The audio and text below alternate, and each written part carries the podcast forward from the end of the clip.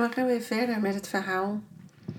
Ik ben inmiddels in Burgos aangekomen en je hoort hoe de rest van mijn derde week verloopt. Ik ontmoet hier Barb uit Canada en Mary uit Ierland.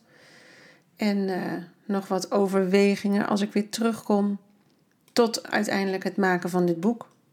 Halverwege. Dat was ook mijn uh, mooie afronding van de eerste drie jaren. Maar we beginnen op zaterdag 27 september 2014. Baas van de kathedralen. Daar zit ik. Na vijf uur onderweg en een uur in de stad rondgeduld te hebben op zoek naar een alberge. Eindelijk gevonden. Ik krijg het bovenbed toegewezen. Na een blik op dat smalle enge trappetje maak ik rechtsomkeerd en vraag om een benedenbed. De man van de herberg vindt dat duidelijk onzin, want ik ben nog très jong. Nou, niet meer zo heel erg jong hoor, werp ik tegen. Hij pakt me terug en hij geeft me een bed op de gang. Terwijl de halve verdieping nog leeg is. Prima hoor, meneer, als jij daar vrolijk van wordt. Nu op een terrasje in Burgos. Een stad die qua grootte misschien vergelijkbaar is met Haarlem. En ik schat in net zo Burgondisch. Een koude klets voor mijn neus en tijd om de dag weer even door te nemen. Tja, hoe was het vandaag? Het lopen ging goed, heel goed zelfs.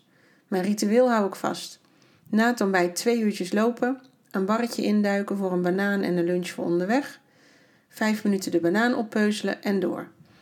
En dan ergens onderweg, na een uur of drie, drieënhalf, een pauze langs de weg met het lekkers dat ik vanochtend in mijn rugzak heb laten belanden. Goed concept. Ik hou het erin.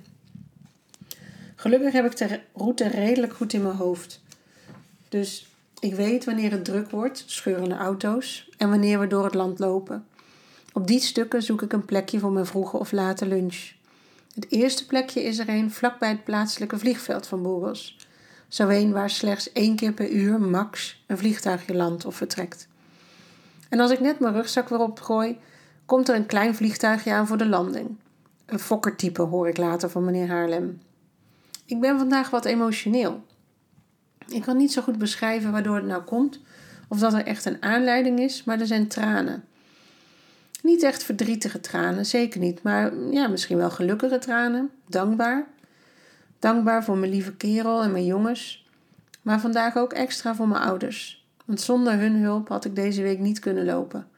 Ik weet dat mijn moeder het maar spannend vindt. Ik alleen ver van huis, maar ze probeert me niet tegen te houden. Ze weet, denk ik, dat het goed is. En mijn vader, ons lieve pap. Mijn gedachten gaan vooral naar hem. Hij staat er altijd op het moment dat er voor mij op aankomt. Maar rots. Wat zou ik hier graag met hem naast me lopen? Hem dezelfde vrijheid gunnen die ik hier ervaar. Gesprekken met hem voeren, die alleen hier naar boven komen, zoals gisteren met Haarlem. Misschien ben ik daarom deze trip die twee heren uit Nederland tegengekomen, zodat ik die gesprekken toch kan voeren. En gelukkig weet hij ook wat ik hier beleef. Hij leest trouw mijn blog en hij zegt steeds trots dat ik er een boek van moet maken. Wie weet, pap, wie weet. Er liggen allemaal mooie plannen in het verschiet. Zo, en nu is het tijd om een bezoek aan de kathedraal te brengen. Zoals de titel van dit verhaal ook doet vermoeden. Ik heb er veel gezien al, elders, maar ook hier op de Camino. Maar deze verbaast echt van alle kanten. In ieder geval aan de buitenzijde. Tijd om al dat moois ook van binnen te gaan zien. En vanavond, hoe cool, een pelgrimsmis in die megakerk. Daar wil ik bij zijn. Buen Camino. Jullie zijn allemaal bij me hier. Dag 28 september 2014. Bye bye iPhone. Zo, dat is niet zo'n hele beste dag voor deze dame. Voor het eerst in mijn leven heb ik twee blaren en mijn telefoon weg. Kwijt. Gejat, zeg maar. Ik weet het niet. Geen tijd meer bij me, ik heb geen wekker meer, geen lieve berichtjes en vooral ook geen foto's. Ik heb dus vandaag nog maar beter om me heen gekeken op de Meseta. Een prachtige uitgestrekte vlakte, zo ver als je kunt kijken. Dat zouden mooie plaatjes geweest zijn. Hij zat in mijn tas vanmorgen, zoveel weet ik zeker. En ik verwacht dat een of andere onverlaat hem eruit heeft gevist, zodra ik één minuutje naar de wc was, die niet groot genoeg was voor ons allebei, mijn rugzak en ik. Bovendien stonden er nog zo'n vijf rugzakken op een rijtje, dus ik dacht: dit kan, dit is het pelgrimsleven, moet lukken. Ik hoop dat hij zichzelf nog in de spiegel kan aankijken vanavond. Poten af van andermans spullen Heeft je moeder dat je vroeger nooit geleerd? Maar goed, de komende dagen dus zonder foto's en de rest. Hopelijk zijn de meestal opgela opgeladen naar de iCloud. Er zaten echt plaatjes bij. Maar je snapt, voor vandaag even weinig bericht. De rest van het verhaal zet ik in mijn boekje, dat ik voor noodgedwongen gevallen nog mee heb genomen. Zoals nu dus, kak. Vrijdag 3 oktober 2014. Burgos. Verlaat door het ontbreken van een telefoon, maar mijn aantekeningenboekje deed wonderen. Hier is de digitale versie. Dus, even zonder internet, ouderwets schrijven. Maakt niet uit joh, kan ik ook. Nog even over Burgos. Zo'n mooie stad verdient wel echt een eigen verhaal. En toch had ik bij binnenkomst al besloten de volgende dag weer verder te gaan.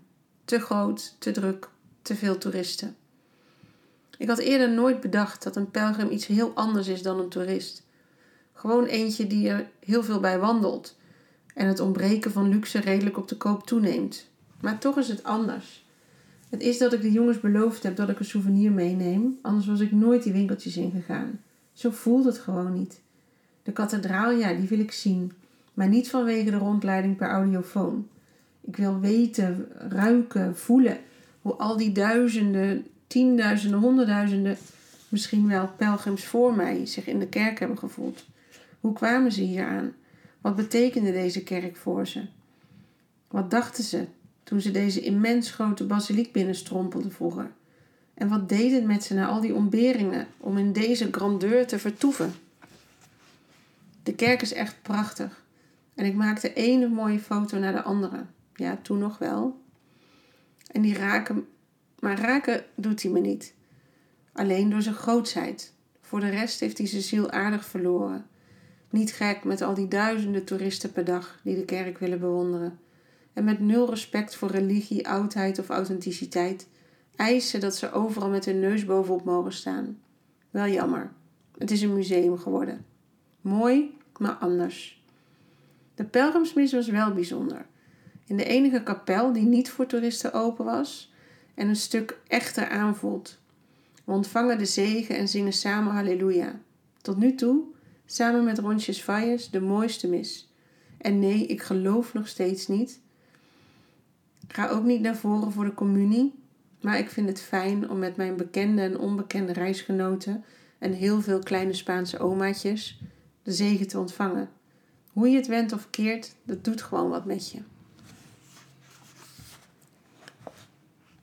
De Meseta, deel 1.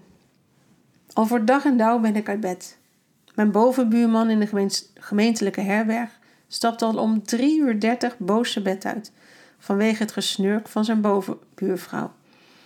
Ik was er dit keer niet. Hij pakt zijn spullen en vertrekt naar elders. Ik wacht zelf nog 2,5 uur en pak dan mijn tas. Het eerste tripje is naar de money machine. Met vier dagen uitgestrekte vlaktes voor me, weet ik niet hoeveel pinnen daar zijn. Just to be sure. In het hokje, want lekker warm, ligt iemand te slapen. Misschien is het wel mijn bovenbuurman. Ik besluit de gok te wagen. En als hij of zij gaat bewegen, ga ik er als een haas vandoor. Ik pin ook in de wegrenstand, eerlijk gezegd. Maar de lieve man of vrouw slaapt waarschijnlijk zo vaak in dit soort hokjes dat de piepjes en geluiden geen effect meer hebben. Ik ga met volle zakken naar buiten. Terug in de herberg voor een ontbijtje in de bar er tegenover. We klokken kwart voor zeven in de ochtend. Toen nog wel. Ergens tussen toen en 11 kilometer verder heeft mijn telefoon mijn tas op mysterieuze wijze verlaten. Maar daar kwam ik dus te laat achter. Ik dacht mijn telefoon na twee uurtjes wel opgeladen zou zijn en wilde Strava aanzetten. Maar ja, dan moest hij wel in mijn tas zitten. Dus op straat doorzoek ik alle logische plekken. Niks. Olga, een Nederlands meisje dat ik heb leren kennen, Brabant, Valkenswaard, jee, loopt langs. Ik vraag haar mijn nummer te bellen. Voicemail. Shit, hij staat in vliegtuigmodus, want dan laat hij sneller. Maar dat is ook stukken onbereikbaarder. Dan maar naar het café van het dorpje. Het zit er vol met pelgrims, naastig op zoek naar dat welverdiende kopje koffie in de morgen. Daar leg ik mijn rugzak op tafel en laat nog een keer alles uit. Niks, geen geel tasje met telefoon en lader. Kak, hij is echt weg. Ik vraag aan de barman of hij de herberg wil bellen. Misschien heb ik hem dan toch op mijn bed laten liggen. Al weet ik zeker dat ik hem voor het ontbijt nog had, omdat ik weer online heb gecheckt. Maar misschien is die gevonden met handen en voeten, want geen Engels, begrijpen we elkaar uiteindelijk wel. Hij belt, maar er wordt niet opgenomen. Un momento. Nee, dat is Italiaans natuurlijk als ik het zo zeg. Whatever. Hij zei dat ik even moest wachten. En hij bleef het maar zeggen. Waarop hij tegen zijn dochter ratelt, zij mij heel boos aankijkt en hij mij weer wenkt. Hij blijkt me terug naar Boeros te willen brengen om samen te zoeken. Hoe lief. Zijn dochter is alleen terecht niet blij. Het is rete druk in de bar en ze kan echt alle handen gebruiken. Maar de man is al weg, dus ik ren achter hem aan. We scheuren binnen een kwartier terug naar de stad. Helaas, de herberg is dicht en opent pas om twaalf uur. De bar er tegenover heeft niks gevonden. We rijden weer terug en de man belooft dat hij om twaalf uur de herberg belt of ze wat gevonden hebben. Zo ja, dan haalt hij hem op en brengt hem naar het dorpje waar ik vannacht verblijf. Zelden heb ik zoveel hulpvaardigheid gezien voor iets wat zo'n kansloze missie lijkt. Ik geef de beste man geld voor benzine en dank hem heel hartelijk. Ik laat mijn gegevens achter en ga weer op pad. Een beetje ondaan ben ik wel, merk ik. De eerste kilometers gaan moeizaam. Natuurlijk baal ik dat mijn telefoon weg is. Hij kostte me 600 euro en die investering stond niet echt op het programma van deze Camino. En ik baal vooral dat ik geen klok heb of wekker. Ik kan geen mail meer sturen, ik heb geen fototoestel meer. Maar het meest ben ik aangedaan dat er iemand aan mijn spullen heeft gezeten. En gezien het tijdstip moet het bijna wel een medepelgrim zijn. Hoe kan je nou naar Santiago lopen en een telefoon jatten? Dan heb je het toch niet helemaal goed begrepen. Na nog een dorpje klimmen we omhoog, de meseta op. Jeetje, wat voel je je daar klein. Een stipje op de aardbol. Graanvelden zo ver als je kunt kijken. En alleen maar pelgrims die zich zijn weg banen over de vlakte. Uitgestrekt, groots. En helaas zonder foto's. Na een uurtje vind ik het weer tijd voor een pauze. Ik vraag hem een mooi plekje en ik word binnen vijf minuten beloond. Mary uit Ierland zit er al en ik val me naast haar neer op de rots. We smikkelen wat en we kletsen een beetje terwijl andere lopers voorbij komen. Dan komt er nog een bekende van Mary voorbij. We hebben nog een tafeltje vrij, nodig ik haar uit. Ze besluit ook te lunchen in ons restaurantje. Ze heet Barb en komt uit Canada. Een kwartier later hebben we alles weer ingepakt en gaan we op pad. Mary loopt snel, dus die laten we gaan. Barb en ik lopen samen door.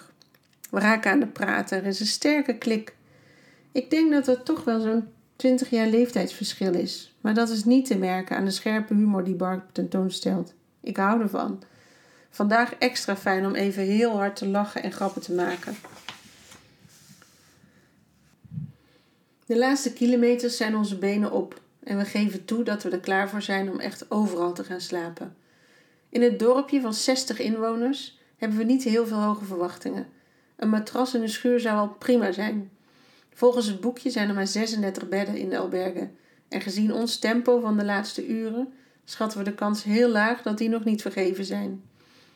Gelukkig zien we al snel dat er ook pensions zijn en casa rurals. Toch is het daar als eerste al completo. We duiken bijna letterlijk op de volgende casa af en pikken de laatste twee bedden. En dan staat Mary achter ons. Oh nee, er is geen bed meer over. Heel ongezellig. Gelukkig vindt zij een plekje aan de overkant. Ondertussen voelen Barb en ik ons de koning te rijk. Het is een dure overnachting. Voor 20 euro heb je een schoon bed, avondeten met wijn en ontbijt. Onvoorstelbaar dat dat kan. Maar wij klagen niet. Het blijkt een klein paradijsje, ons hostel. Achter is een kleine maar groene tuin met grote loungechairs. Echt. Daar komen we natuurlijk nooit meer uit overeind. Na een douche en mijn dagelijkse wasje voel ik me echt al stukken beter. Er is een computer waar ik het thuisfront kan laten weten dat ik voorlopig minimaal bereikbaar ben. Meestal niet en alleen bij geluk, zoals nu. Daarna loop ik even het mini-dorpje in, Hornias de Camino. Er is echt helemaal niks te doen, maar oh, wat is het mooi. Het lijkt of de tijd hier helemaal heeft stilgestaan. Wel duizend jaar. Er is één straat, die kan je zo gebruiken voor een documentaire over de middeleeuwen. Prachtig. Barb is inmiddels ook weer mens geworden en we zetelen ons op de lichtbed in de tuin. Flesje Rioja erbij en we delen verhalen. Barb heeft het afgelopen jaar haar baan opgezegd. Vervolgens haar huis verkocht. Alle spullen die ze niet weg had gegeven opgeslagen en toen de auto naar de opslag gebracht. En nu heeft ze geen enkele sleutel meer. Heel gek idee, geen sleutels. Dat kan me er bijna niet voorstellen. En op het formulier in het vliegtuig wist ze ook niet zo goed welk adres ze op moest geven. Want waar woon je als je je huis verkocht hebt? Maar ze voelt zich beter dan ooit. Bijzondere verhalen hoor. Ze is eerst naar haar dochter in Londen gegaan. Daarna zou ze nog wat rondreizen en dan de laatste 100k van de Camino lopen. Maar in Parijs stuit ze op een monument wat ze op de foto zet. Haar dochter vraagt haar of ze weet waar dit kunstwerk, vlakbij de Notre-Dame, voor staat. Nee dus. Het was het monument voor alle pelgrims die vertrekken naar Santiago vanuit Parijs. Dat en meerdere tekenen en gesprekken leidden ertoe dat ze hem toch helemaal loopt. En nu is ze hier, dakloos en heel tevreden. We grappen erover dat ze bij terugkomst nog altijd terecht kan bij de oude werk, de dakloze opvang. Het is een heerlijke middag en we komen helemaal tot rust in de tuin. Als het siesta voorbij is, ga ik alle herbergen langs of mijn helpende hand van vanmorgen toevallig nog eens langs geweest. Helaas, geen telefoon. De man van de plaatselijke supermarkt, 12 vierkante meter of zo, blijft maar roepen: Problemo, problemo.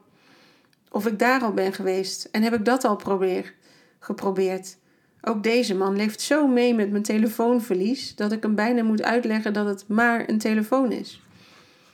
We kopen wat Serrano, Manchego en chippies bij hem en we duiken met de rest van de wijn de tuin weer in. En er volgt een mooi gesprek tussen gelijkgestemden. En dan mogen we aan tafel. Paella staat al een paar dagen op mijn dagmenu, dus ik sta niet echt te springen. Maar deze homemade versie is werkelijk goddelijk. Klaargemaakt zoals het hoort. Buiten op zo'n megabrander met zo'n megapan.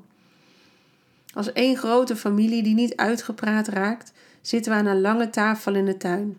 Nederland, Canada, Frankrijk, Duitsland, Amerika, Nieuw-Zeeland, alles zit aan tafel. Ik ben echt blij dat ik uit Nederland kom. Ik kan met iedereen in zijn eigen taal spreken.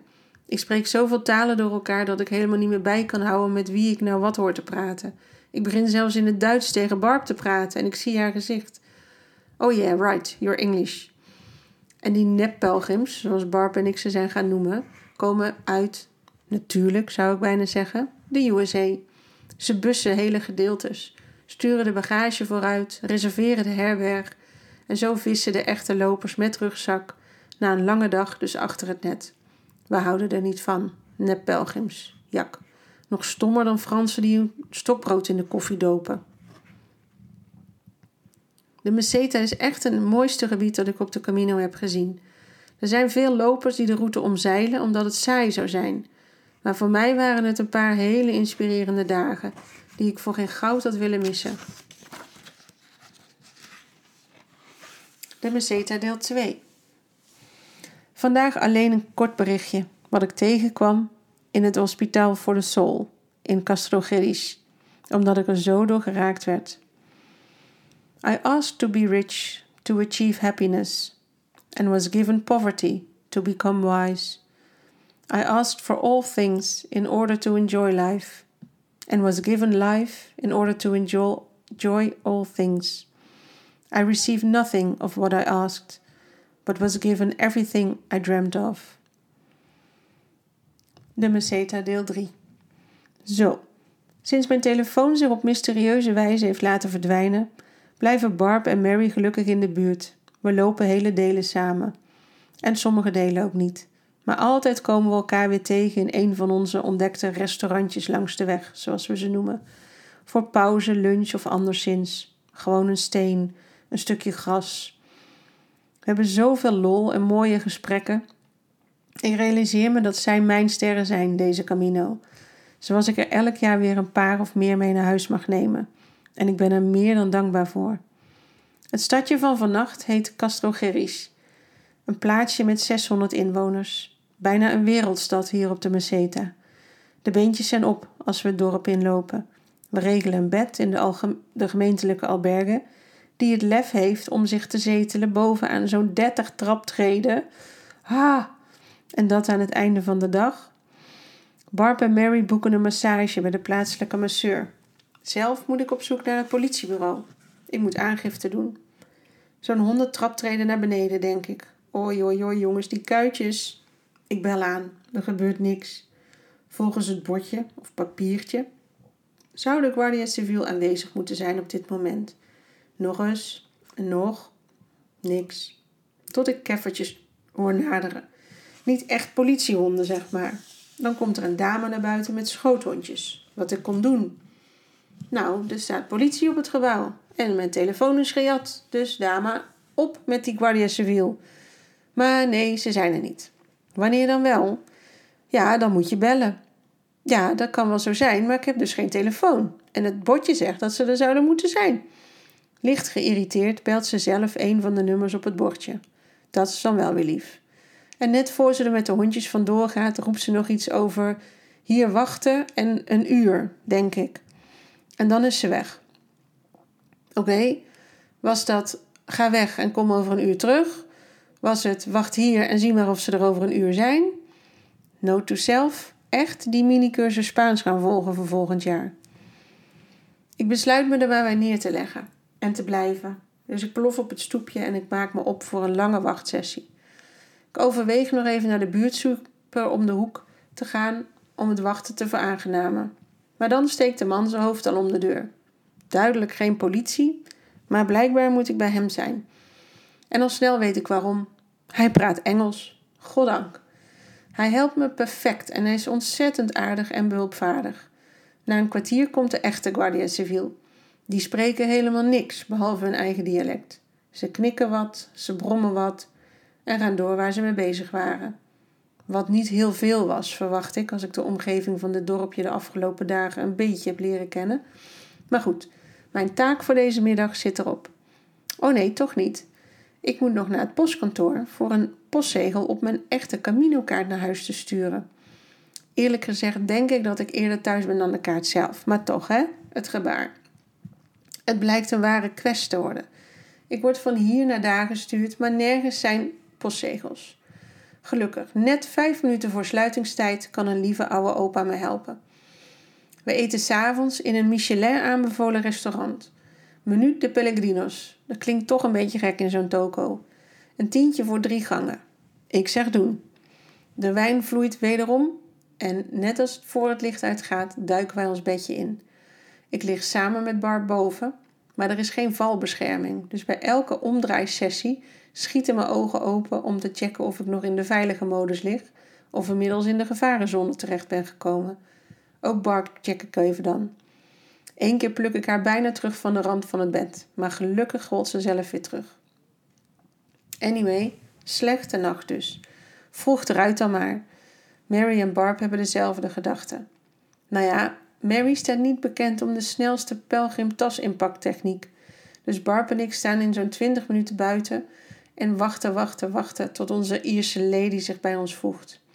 Geen ontbijt in het dorp. En stiekem hopen we dat we nog een tentje tegenkomen voor we het ministadje uit zijn, maar helaas. We mogen buiten het dorp meteen beginnen aan een hele pittige klim op de nuchtere maag. Ja, echt wat voor mij, niet ontbijten. Not. Barb geeft aan het rustig aan te willen doen. Haar heup speelt haar wat parten. Dus Mary en ik gaan vooruit. Als we ruim een half uur later bijna boven zijn, fantaseren we erop los hoe heerlijk het zou zijn als er boven op die berg een barretje zou staan met koffie en lekkers. We komen de hoek op, richting de top, en we zien daar een jongen staan met zijn busje. Daarvoor een campingtafel met potten koffie, thee en lekkers. De held. Koffie, check. Brood, check. Banaan, check. We settelen ons als prinsessen op een rotsblok. En dan zien we Barb de hoek omkomen. How about this restaurant, Barb? De rest van de dag verloopt lekker. We lachen, zijn stil, vertellen, genieten. We zoeken onze restaurantjes onderweg en hebben een topdag. We besluiten het bij 20 kilometer te laten vandaag. Mijn voeten doen al pijn, net 10 kilometer. Mijn schoenen lijken toe aan vervanging. Elk steentje voel ik door mijn zool. En er zijn veel stenen hier. In het dorpje, Boa Villas of zo, lopen we door een poort richting de herberg. We staan ineens in een paradijselijke tuin. Jep, hier blijven we. Nadat ik mijn paspoort heb laten stempelen, brengt de lieve man me naar de slaapzaal. Barb en Mary nemen een kamer in het bijbehorende hotel. Toe aan een goede nachtrust. Als ik mijn spullen op het bed gooi, beneden, jee, hoor ik vanaf de zolder: Hé, Bianca! met een bekend Frans accent. Het zijn de Franse Armada, zoals Haarlem ze noemt. Mijn Franse brood in de koffie dopende vrienden, die ik al sinds het eerste ontbijt elke dag tegen ben gekomen. Het voelt vertrouwd. En als we na de dagelijkse douche- en wassessie aan ons eerste biertje zitten, valt mijn mond open. Daar komen Brabant en Haarlem binnenlopen in de tuin. Hé, hoe kan dat nou? Jullie bleven toch een extra dag in Burgos? Ja, maar we hebben twee lange dagen van 30 kilometer gedaan, dus nu zijn we hier. Jongen, echt top. Al mijn Camino-herinneringen bij elkaar aan mijn laatste avondmaal hier. I am truly blessed. naar huis. Ai, ai, ai. En dan is het alweer tijd om naar huis te gaan. Afscheid te nemen van de weg en van mijn vrienden. Poeh, ik kan niet zeggen dat ik eraan zal wennen. Ik geef Barb een knuffel en mijn stem breekt. Ik wil haar helemaal niet achterlaten. Ik wil mee naar Santiago. En ook Mary staat al te snotteren. Oh, oh, oh, wat een zegen zijn deze bijzondere ontmoetingen geweest. Twee hele speciale vrouwen. Wat hebben we samen gelachen en lol gemaakt. Over pilgrim wannabes, bustours over de Camino, over elkaar en de rest van de wereld. Voor Barb hoop ik dat de Camino haar brengt wat ze nodig heeft en dat haar voeten een nieuw leven zullen ontplooien. Voor Mary hoop ik een berg geluk en liefde en de kracht om voor zichzelf te kiezen. Het gaat haar lukken, dat weet ik zeker. En dan de weg, die o zo fijne gekke weg. Ik hoop hem volgend jaar weer te zien, op te pakken bij de bushalte waar ik hem dit jaar achterlaat. Wat gebeuren er hier toch bijzondere dingen met je? Het heeft bijna niks meer met een wandeltocht te maken. Het is zoveel meer dan dat. Het is echt een Camino. Lessons learned. Zoals elke keer neem ik in mijn rugzak weer zinnige en onzinnige zaken mee naar huis. Zoals daar zijn. Spanjaarden praten tijdens het ontbijt meer dan ik de hele dag. Hongaren lopen van achter gezien hetzelfde als Chinezen, Japanners en Koreanen. Paella smaakt vaak hetzelfde, maar echte homemade paella is zo goddelijk. Als je voeten na 10 kilometer al branden, is het tijd voor nieuwe schoenen. Vooraf je accommodatie boeken, stukken met de bus afleggen of zonder bepakking lopen is uit en boze. Barb, Mary en ik praten dan niet meer met je. Nou ja, Mary waarschijnlijk wel, want die is veel te lief daarvoor. Toeval bestaat niet als al je Camino-vriendjes één voor één dat prachtige paradijsje binnenkomen wandelen. De Camino voorziet altijd in natuurlijke pop-up restaurantjes als je daarom vraagt. Een hospital for the soul, zoals in Castro Geris, zou eigenlijk in elk dorp moeten zitten, ook in Nederland. Het is verslavend, die Camino. Stiekem weet ik niet of ik wel wil aankomen in Santiago over een paar jaar, want daarna is het voorbij. Wat een rijk gevoel om na ruime week weer naar man en kinderen terug te gaan. Ik heb veel aan ze gedacht en ik ben ontzettend dankbaar dat zij me dit avontuur gunnen. Zonder goede steun en hulp van ons pap en ons mam en mijn schoonmoeder was het dit jaar nooit gelukt. De Camino is het mooiste cadeau dat je jezelf kan geven. Als ik eenmaal in Bilbao aankom, voel ik me een vreemde. Voor het eerst in deze negen dagen. Zo duidelijk geen local, maar ook geen echte toerist. Slechts verblijven. Het balkonnetje van mijn kamer kijkt uit op de terrasjes en de barretjes. Ik laat de deuren lekker openstaan. Geniet van de stadse geluiden zonder onderdeel van uit te hoeven maken. Terug naar die echte wereld. Maar vanavond nog even niet. Vanavond denk ik aan thuis en alles wat me is overkomen deze week. Wat een mooie mensen hobbelen er toch rond op onze aardbol. En wat een eer om ze te leren kennen.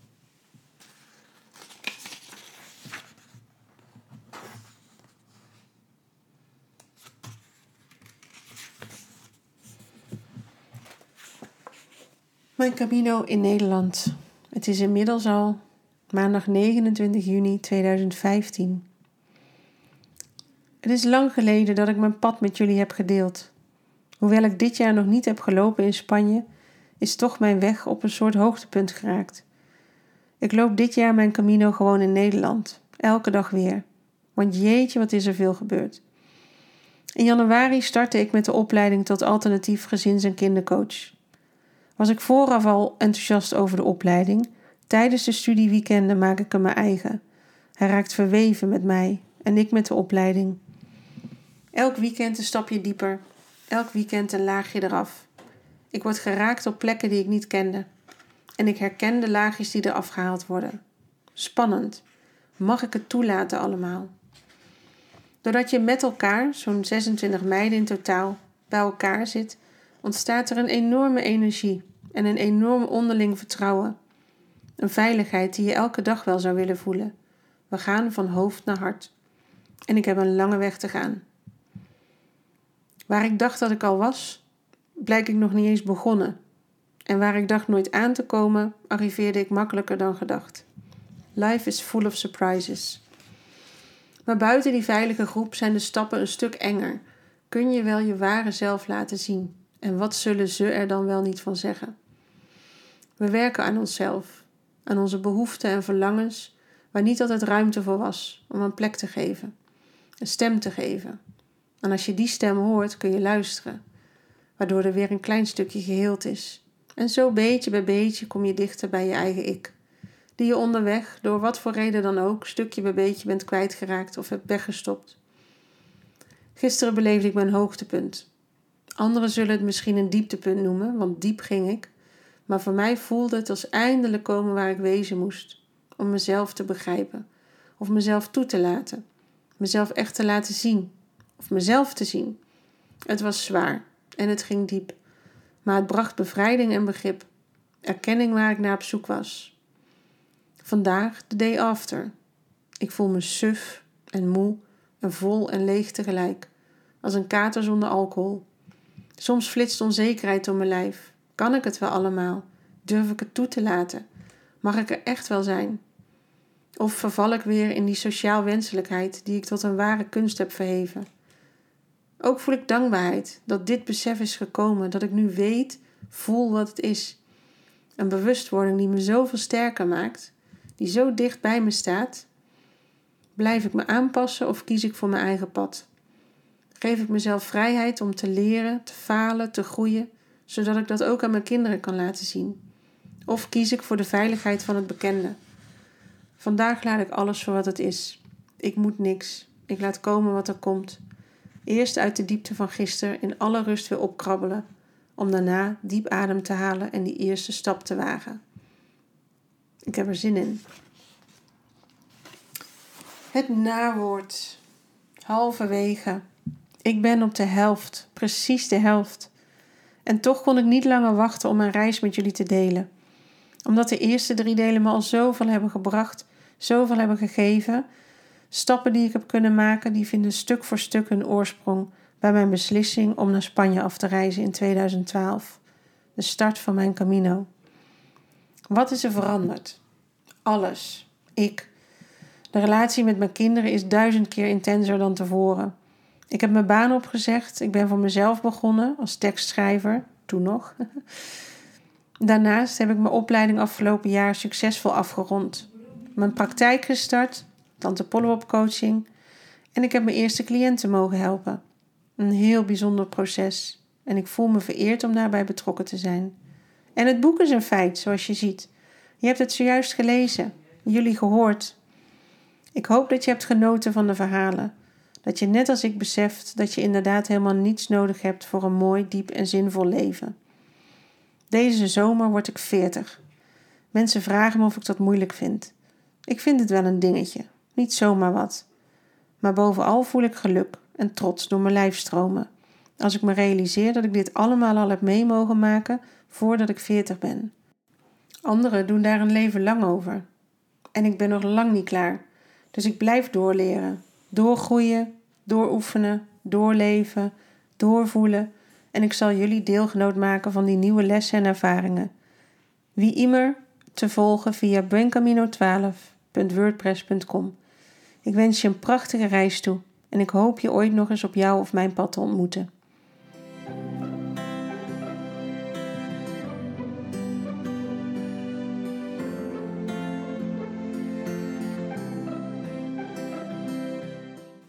Dat was hem, jongens. Halverwege mijn Camino naar Santiago. Het hele boek staat erop. Wil je hem nou ook nog gaan lezen? Je kan hem bestellen via mijn website biancagroenewegen.nl. En ook het deel 2 is inmiddels uit. Mijn bestemming. Een innerlijke pelgrimsreis naar Santiago. Wees welkom. Um, volg, blijf me volgen via Hartevrouw. Volg me op Facebook of Instagram. En heb je vragen? Neem contact op. Ik ontmoet je graag op mijn pad.